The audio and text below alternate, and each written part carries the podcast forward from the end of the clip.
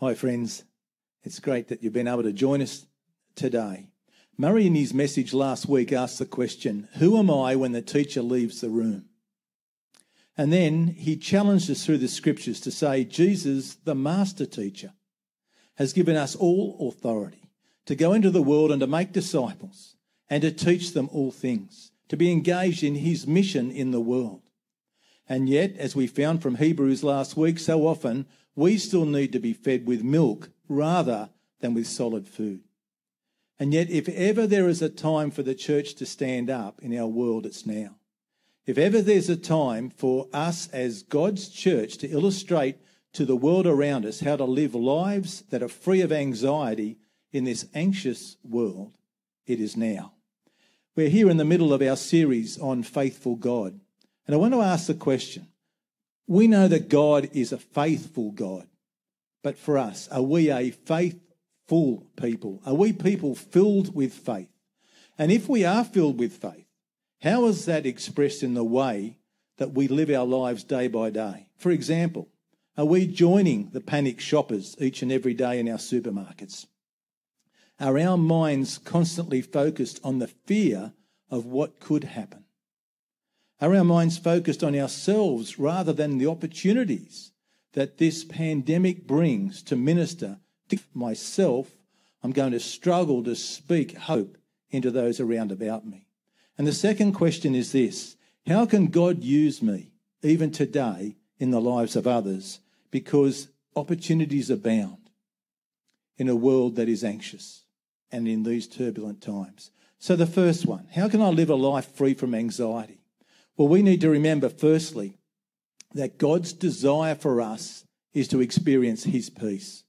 That's why Jesus came. Jesus brought peace, but more than peace. Jesus is peace. He is our peace. That's what the scripture says. He is our peace, and He's broken down the dividing wall that existed between God and man. That's why Jesus came.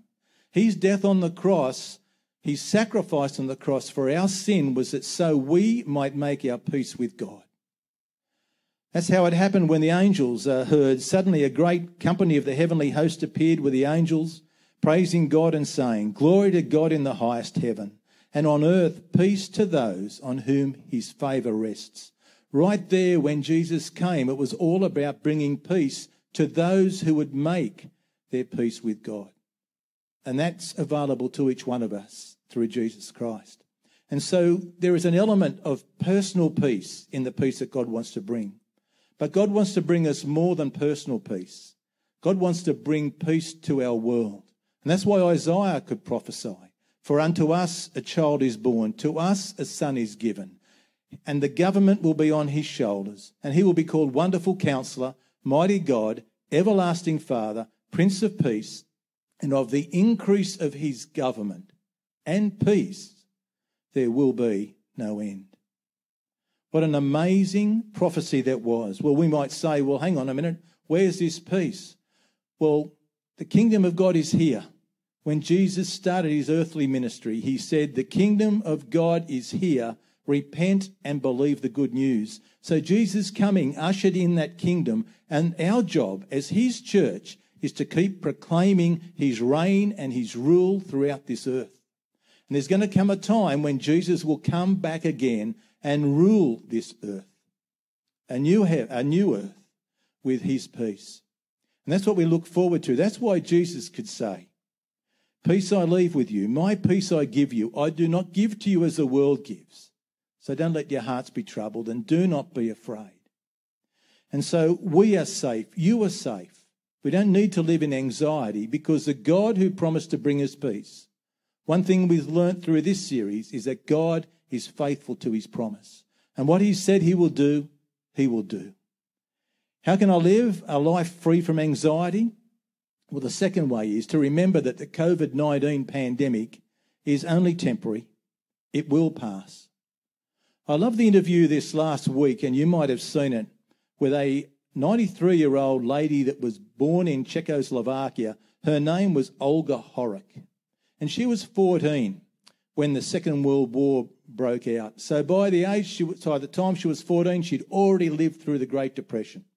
And then in 1944, she was taken by the Nazis into a concentration camp in Auschwitz. At the end of the war, when she was released, she weighed just 29 kilograms. Can you believe it? 29 kilograms. And so this lady who had experienced so much of life was interviewed and was asked, What do you think about the coronavirus? And she said this It won't last forever. After rain comes sunshine, and it will be nice again. What an amazing, what an amazing reflection. Here's this lady that had lived right through the Great Depression and served time in a concentration camp, and they were her profound words. And look, you can go and have a look at that uh, stream. You'll find it. Just type in Olga Horak, um, coronavirus. Don't do it now because we've still got a lot to get through on this live stream. But it's a fascinating 90 second interview with a lady that had experienced a whole lot of different seasons of life. She know, knew what it was like. This is only temporary. There are better days coming. The Apostle Paul put it this way For our light and momentary troubles are achieving for us an eternal glory that far outweighs them all.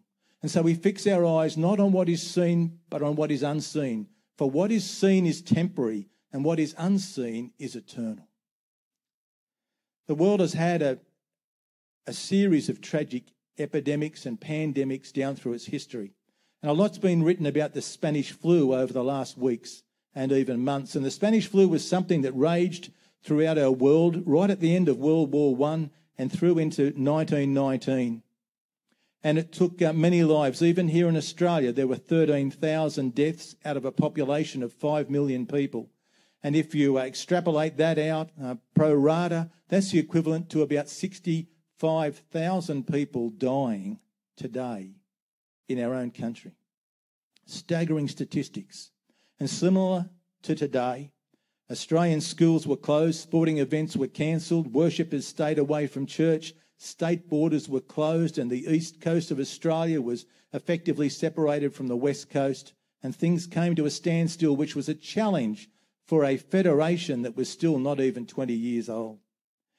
My great grandmother and great grandfather, I had heard they'd lost three small children around that time. And I had thought that it might be related to the Spanish flu. But I, find out, I found out that it was all related to a measles epidemic that had swept through Australia. So here was Australia struggling with the end of, of World War One, and then the Spanish flu in 1919, and then in 1920 through uh, Australia and, and particularly in Sydney, there was a measles epidemic. And my great grandparents lost a child on the 17th of December 1920, and another one on the 19th of December 1920, and another one not quite three weeks later on the 10th of January 1921. And then there was a little bright element into their world. A bright ray of sunshine when on the 12th of January 1921, my great grandmother gave birth to another child. And so here were my grandparents who had actually buried three children, including uh, twins who were then five years of age, and then given birth to another child, all in the space of three weeks. I'm sure they too were rejoicing that there would be sunshine in their lives. And indeed, there was. They raised many children, and I'm the product of uh, what is a very large tribe of that extended family. Olga Horak's words are so true. It won't last forever. After rain comes sunshine, and it will be nice again. We need to take that to heart in all the anxious thoughts that come to us to recognize that this is only temporary. How can I live a life free from anxiety? Well, the third thing we can do is to remember God's promises that even in the hardest times of life, God is both present and provider of all we need. He will never leave us, He will never forsake us. That lovely psalm, David's psalm, the Lord is my shepherd, I lack nothing, or I shall not want. Even though I walk through the darkest valley, I will fear no evil, for you are with me. The hard times of life, I have found, are often the times when our character is most refined and when our spiritual walk with God is at its closest. And I know that from personal experience. Um, a little over 30 years ago, um, as a result of a, a knee reconstructive surgery, I developed a, a deadly staph infection. And I remember what it was like three weeks after hospitalisation and after rehab, I'd come home. I was waking up at night and the bed was absolutely saturated. Had these night sweats and fever, and night after night, Lynn and I'd have to get up in the middle of the night and uh, change uh, the bed sheets. And I thought it was all just part of the rehabilitation. People had told me that knee reconstructive surgery and the rehabilitation was uh, a long process. And so night after night, I'd wake up with these night sweats. I didn't even want to go to sleep because I knew that I'd wake up in a pool of sweat uh, in a fever. So they rushed me off to hospital and put me a drip on a drip and they're pumping fluids into me. At the same time that was happening, there were fluids flowing out my rear end, and I'm not going to go any further into that. Uh, I don't want to upset your morning or your evening. But over that period of time, over that two weeks, I lost two and a half stone, equivalent to 16 kilograms of weight in two weeks. It was the most effective weight loss scheme I've ever seen, but not one that I'd recommend at all. And I found myself by then lying in hospital saying, Lord, where are you? Where are you in all this? I've been crying out to you. I've been looking for you in all of this. Then the Lord directed me to Psalm 77 which was a great comfort to me. And it was I cried out to God for help. I cried out to God to hear me. When I was in distress, I sought the Lord. I stretched out untiring hands, and I would not be comforted. And then I thought, to this I will appeal. The years when the Most High stretched out his right hand, I'll remember the deeds of the Lord. Yes, I'll remember the miracles of long ago. I will consider all your works and I'll meditate on all your mighty deeds. And as I lay in that hospital bed, I meditated on who God was.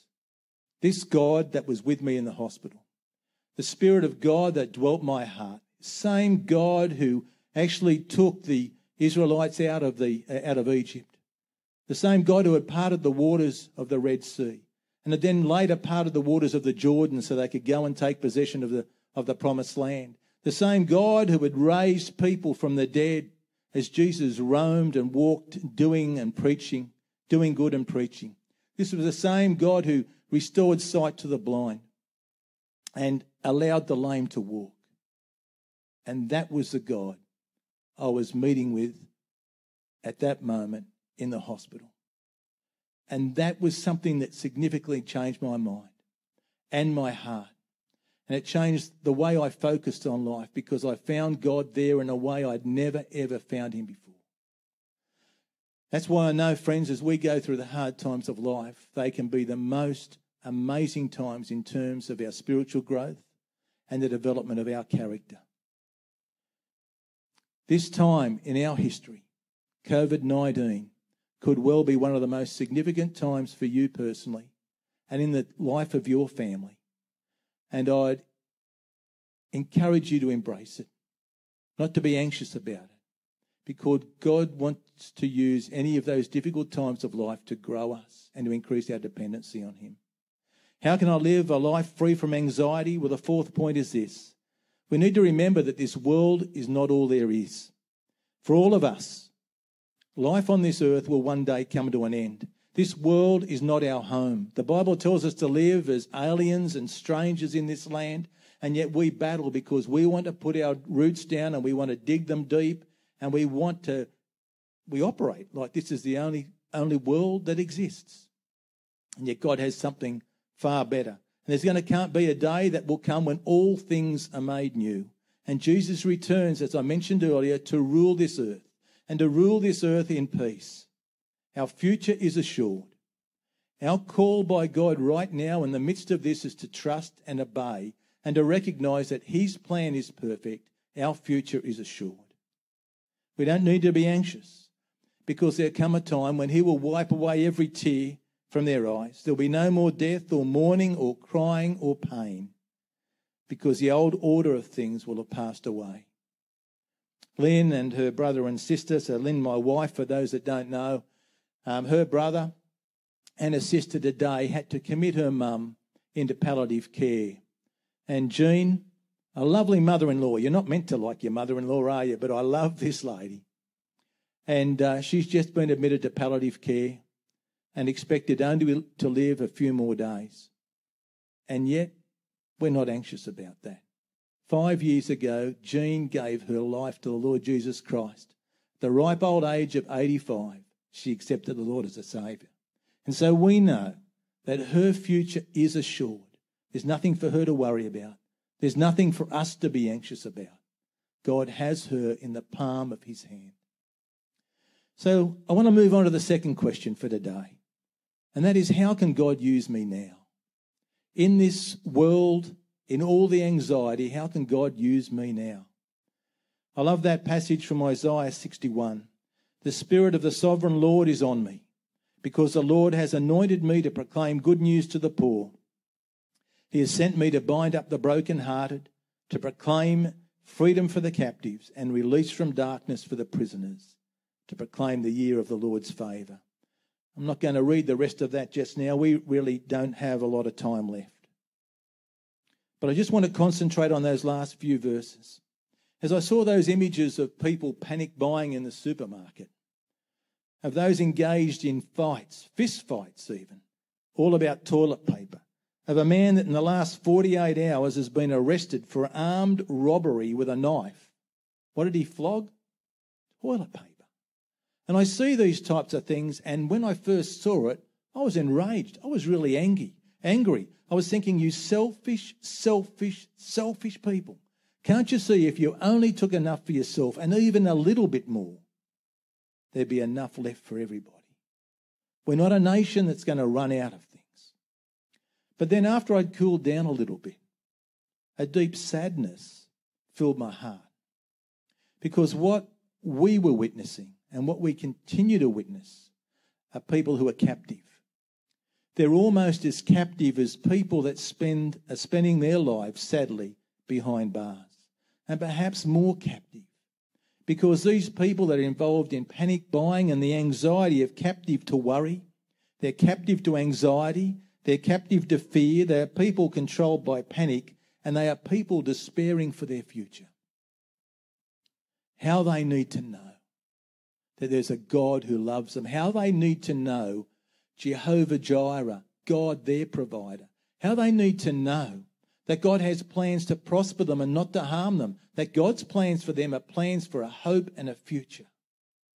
Friends, what those supermarket images have shown us is over this past month is that we as Christians need to stand up and to live in our world expressing the hope that Jesus has given us.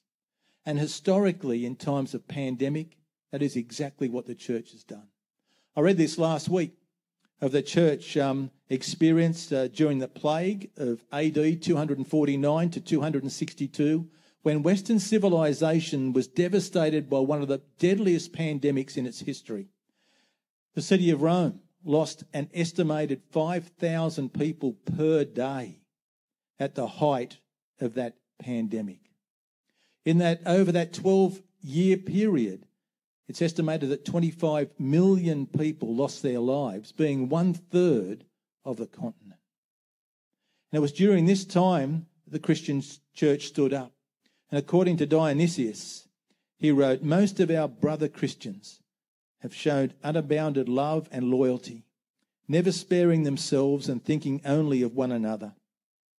Heedless of the danger, they took charge of the sick attending to their every need and ministering to them in Christ, and with them departed this life serenely happy. For they were infected by others with the disease, drawing on themselves the sickness of their neighbours, and cheerfully accepting their pains. It's amazing, isn't it? That's the rich history that we have as Christians. Selfless givers who want to give their all for their fellow Christian brother, but also for those not yet Christians. And down through the ages, through these types of pandemics, when the church has stood up, we see two things happen. People recognize that we are Christians because of our love for one another and our care for one another. And the second thing that happens is that not yet Christians respond to the gospel and turn to follow Jesus en masse because it's something they just cannot resist. And so, if we are to impact our world in the midst of this pandemic, how do we do that? We don't have people dying in the streets. we we're amazingly blessed with an amazing hospital system and very dedicated medical staff. And we're also called to be socially responsible. So, how can we do that? Well, the first thing we can do is to pray. And Richard and Kerry have prayed for us uh, earlier in our service. They've prayed over this uh, COVID 19 pandemic. They've prayed that God would stop it. And they've prayed a whole lot of other things around that pandemic and our response to it. And they've also prayed for Scott Morrison and for uh, Gladys Berejiklian and for Greg Hunt, what it takes to be a leader in our country today and indeed throughout the world. We need to pray for our leaders. And so we need to keep praying, pray without ceasing. Then we need to be a people who lived with peace and calm in this world of anxiety. Might all our conversation be turned around to the hope that we have with Jesus, whoever we're speaking to, our friends and our neighbours.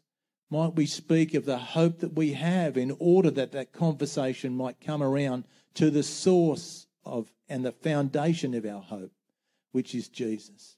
Friends, resist the temptation to be panicked into hoarding and panic shopping. And then we need to take our hygiene measures seriously. We need to wash our hands well, to practice physical distancing or social distancing, as they call it. We need to self isolate. And we need to take that seriously so that we don't jeopardize the lives of others. And we do know that not everyone in this pandemic is at equal risk. So there are the risk to the elderly.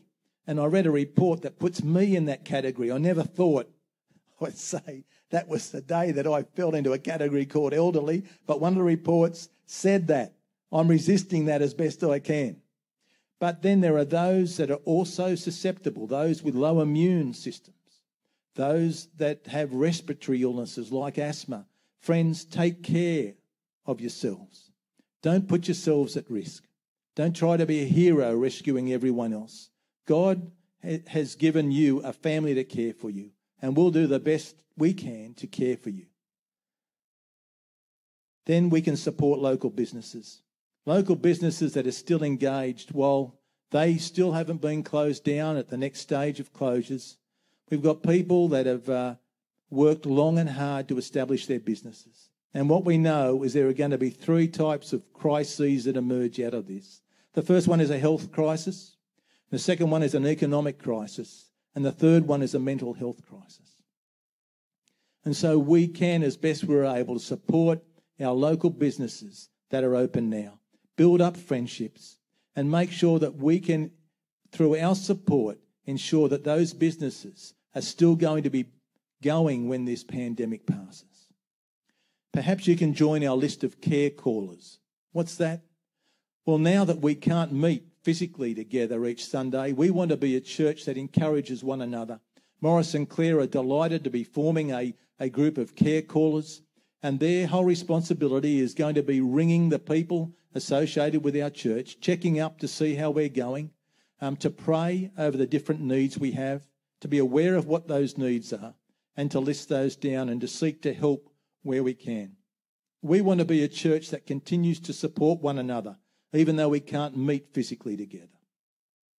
And as Morris and Claire ring up and find out what those practical needs are, we want to establish a practical helps group.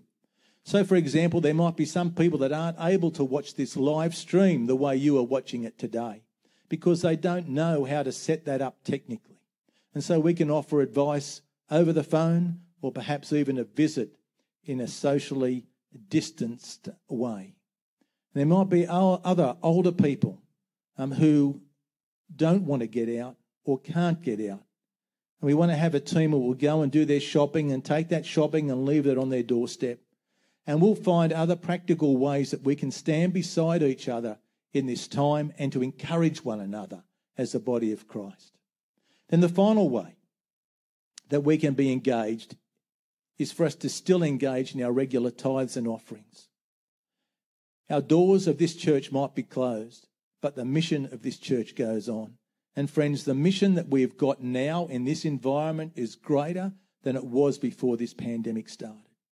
And so we want to encourage you to keep on giving generously into the work of our church here. For those that used to give cash offerings and we're no longer having services, we want to encourage you to uh, get online and to establish a, a direct giving, a way of doing that. If you need help with that, you can ring our church office and talk to Mary or for Wendy.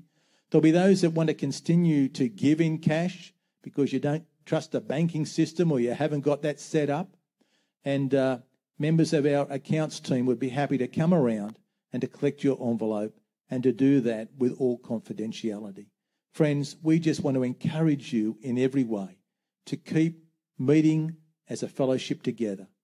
Who knows where God's going to take us? And who knows what God's going to do in these challenging times? But what I do know is we often sing a song Spirit, lead me where my trust is without borders. Let me walk upon the waters wherever you would call me. Take me deeper than my feet could ever wander, and my faith will be made stronger in the presence of my Saviour. Friends, now is the time to lean deeper into God, to cast all your care on Him because He cares for you, and not to be anxious in anything, but through prayer and supplication to make your request known to God, to lean in and ask God who you can stand beside in this uh, anxious time of our world, to encourage them, particularly those not yet Christians who need to know the faith that you have and I have in Jesus Christ. Will you pray with me? Our Father God, we, we pray that you would deepen our trust in you. Right in the middle of this pandemic, we declare our faith in you. And we ask that during this time you would grow us both individually and as a church together. And that, Father, during this time, we will see many who don't yet have a relationship with you come to understand your amazing love and your care for them. Because we pray it in Jesus' name. Amen.